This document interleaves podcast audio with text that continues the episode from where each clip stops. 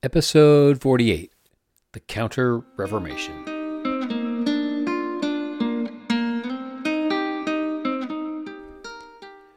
Hi, my name is Clayton Mills. Welcome to A Short Walk Through Our Long History, a podcast where we look at the events of history and examine how those events shaped our modern world. Last episode, we looked at the Reformation spreading out of Germany and into other parts of Northern Europe, particularly looking closely at how England was affected. One of the side effects of the north part of Europe leaving the Catholic Church was that the Catholic Church itself was also forced to change. It had to to survive. The Catholic Church needed to take a long, hard look at itself and decide how to go forward. And this process of them taking a hard look at themselves is called the Counter Reformation. At least that's what the Protestants call it. The Catholic Church itself usually calls it the Catholic Reformation. Myself, I'm going to call it the Counter Reformation because that feels accurate to me, because it really does seem that the Catholic Church was reacting to the challenges of the Reformation. They were countering it. Before I go into the story of the Counter Reformation and why it matters to us today, I want to say clearly that in describing some of the events that led to the Reformation, I'm not trying to be critical of the Catholic Church. I am being critical, though, of some of the leaders of the Catholic Church in the 1500s because many of them had become extremely corrupt. I want to make the counterpoint, though, that there were many good people in the Catholic Church who are not corrupt, and we'll see some of them today. Remember, Martin Luther himself was a good Catholic for most of his life until he was sort of forced out because they were going to kill him for heresy. There were many other good Catholics who tried to bring about reform, but when they actually tried this, the power structure of the time was threatened, and so many of those reformers just had to leave. In this episode, we'll look at the internal reforms within the Catholic Church that did take hold, mostly after the Reformation began. That being said, a part of the Counter Reformation was an increased battle against what the Catholics called heresy, and so there were some abuses. We'll get to those in a moment. From the Catholic point of view, all of the Protestant denominations, the Lutherans, the Calvinists, the Moravians, the Anglicans, they were all heretics. They had all deviated from the true way. They had left the one true faith, at least in the eyes of the leadership of the Catholic Church of the day. On the other hand, though, the Catholic Church did see that they needed some renewed spirituality, and the Counter Reformation was a time where spirituality was renewed within the Catholic Church. One example of that was a guy named Ignatius of Loyola. Ignatius's real name was Inigo, as in, My name is Inigo Montoya. You killed my father. Prepare to die. Ignatius, like Inigo, was a soldier. Ignatius was a Spanish soldier who was wounded in a battle with France when a cannonball ricocheted off a wall and completely shattered his right leg. He wasn't mostly dead, but he was pretty badly injured. Anyway, he went through several surgeries and he went through a long, long recovery process. While he was recovering, his sister apparently supplied him with a lot of books about the lives of the saints, and he had a kind of spiritual conversion. He came out of recovery and he dedicated his life to trying to follow God as closely as he could. He sold all of his wealth and all of his goods, basically became a beggar and a pauper for a while. And then in 1526, he moved to Alcala to go to the university there to study theology. While he was there, he and a few friends gathered together and they agreed to live as monks, and they founded what they called the Society of Jesus. Today we know them as the Jesuits, and this order spread very quickly across the Catholic parts of Europe, encouraging sort of a commoner level spirituality, but one that was still rooted firmly within the Catholic Church. The Jesuits were eventually very influential in the spread of the Catholic Church in the New World as well, sending many missionaries both to the New World and to the Far East. Ignatius and the Jesuits also established a lot of schools to focus on teaching Catholic theology. Today, when one thinks of the Jesuits, you mostly think of education. Another important response by the Catholic Church to the challenge of the Reformation was the calling of an all church council. This council met in Trento in northern Italy, and it's now known as the Council of Trent. The council met off and on for eight years, from 1545 to 1563, and they discussed doctrine, policy, and church reform.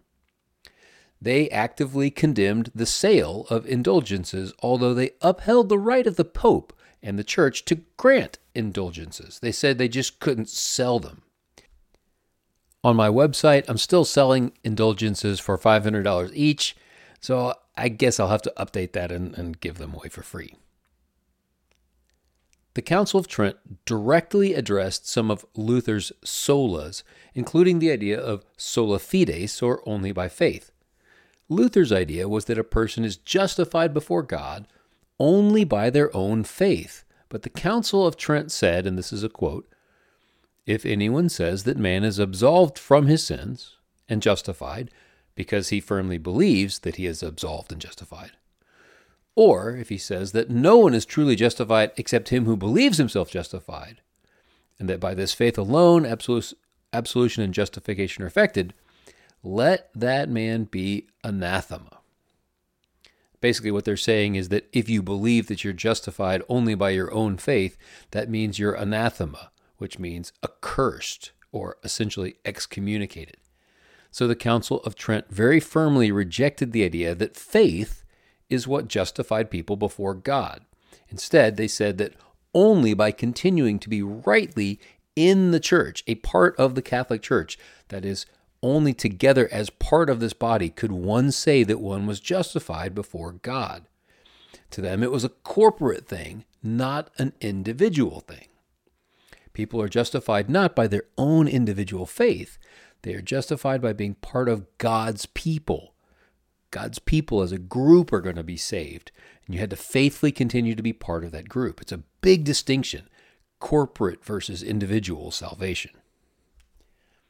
This idea of individual salvation and individual responsibility is again, it's a big idea in the Reformation, and it ends up driving a lot of the individualism and rebelliousness, for good and bad, of the West. The tendency of non Catholic denominations to splinter off and go their own way and create new denomination after new denomination basically comes from this idea each person is responsible for figuring out their own faith. And if you don't like how your group is doing it, well, you can leave and go do it some other way. It creates a lot of freedom, but it also creates a lot of chaos. The Council of Trent also took aim at Luther's principle of sola scriptura, or only scripture, which was the idea that only the Bible was the true guide to faith. The Council of Trent reaffirmed the Catholic Church's right to consider itself as the sole guide to the Bible and to the truth. In fact, one of the main goals of the Council was the idea of reestablishing the concept of objective truth. Now, the Council makes an interesting point here. It points out that there were many different types of Protestants, all claiming to have the truth, but since they were all different, they couldn't all be right, could they? So they must all be far from the truth.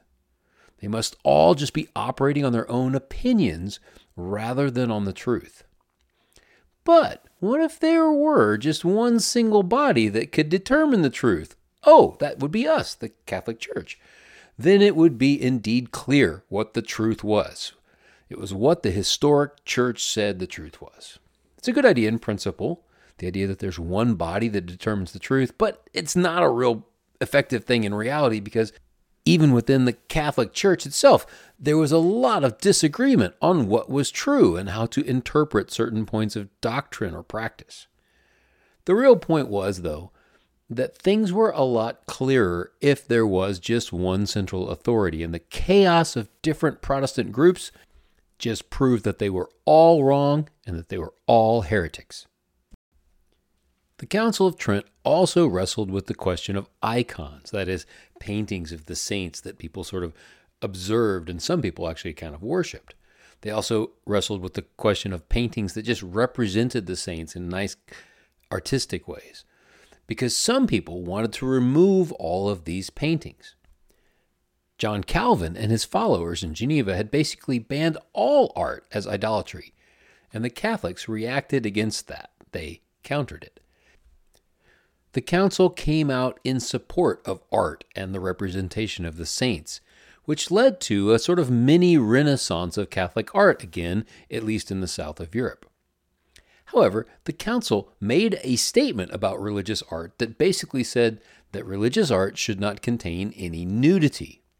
This led to a bit of a confrontation because one of the most famous paintings in all of the world, we've talked about this one in a previous episode, Michelangelo's Last Judgment was on the ceiling of the Sistine Chapel right in the middle of the Vatican itself, and it had a lot of nudity.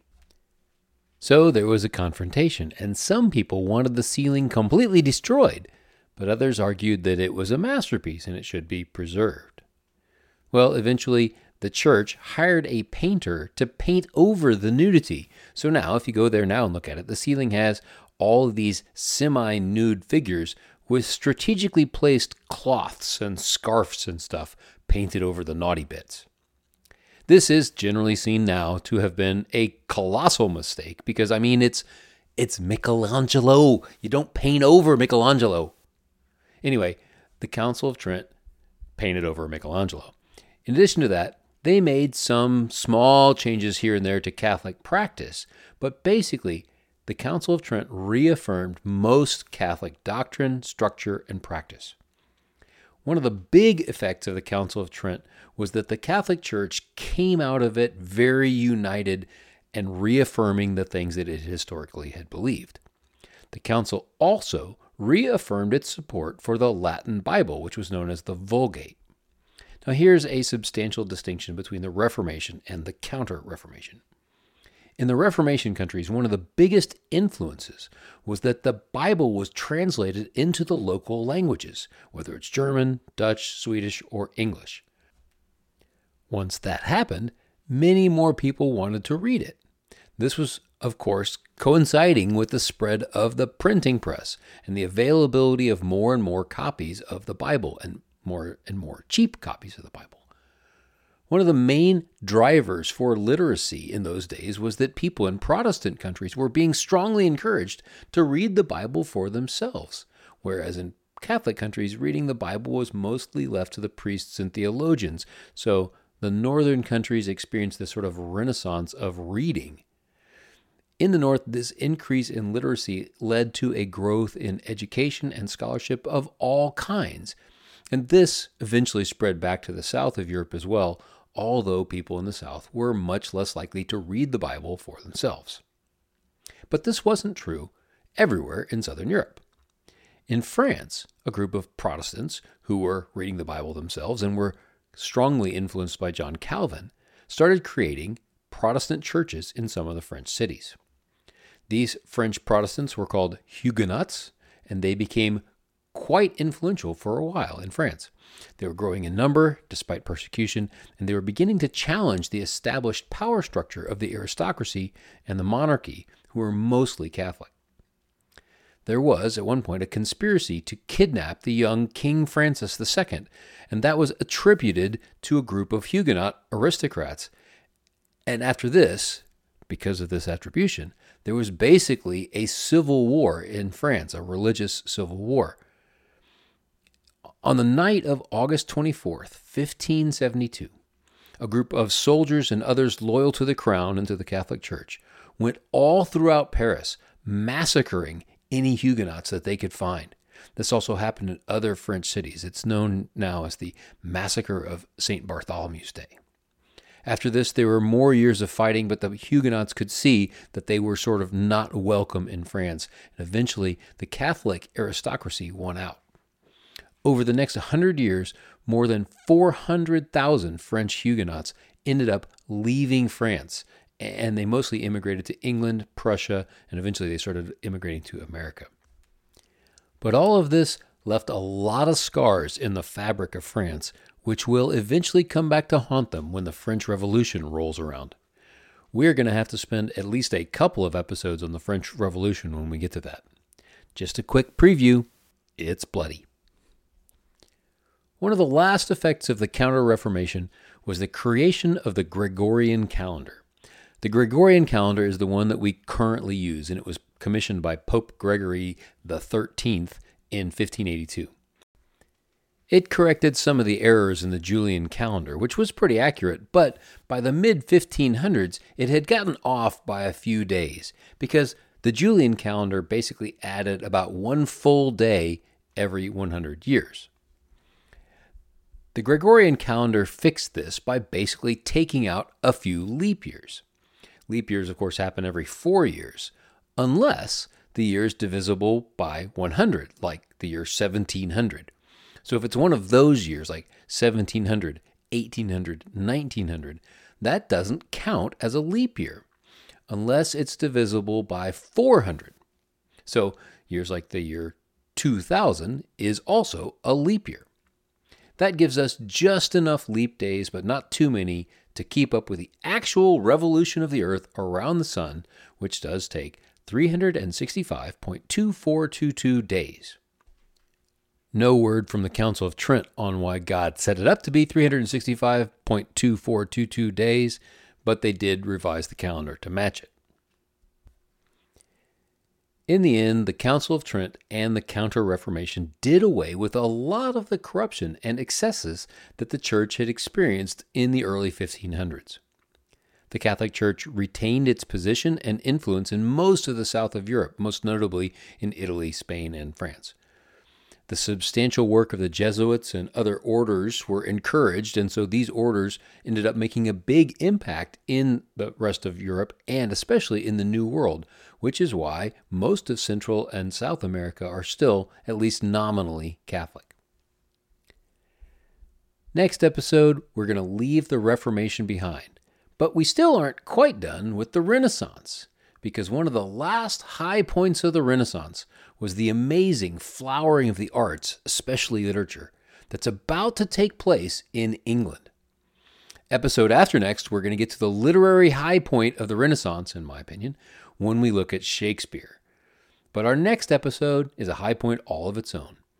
Next episode, we'll look at one of the most prosperous, consequential periods in the history of England when we look at the reign of Queen Elizabeth the first.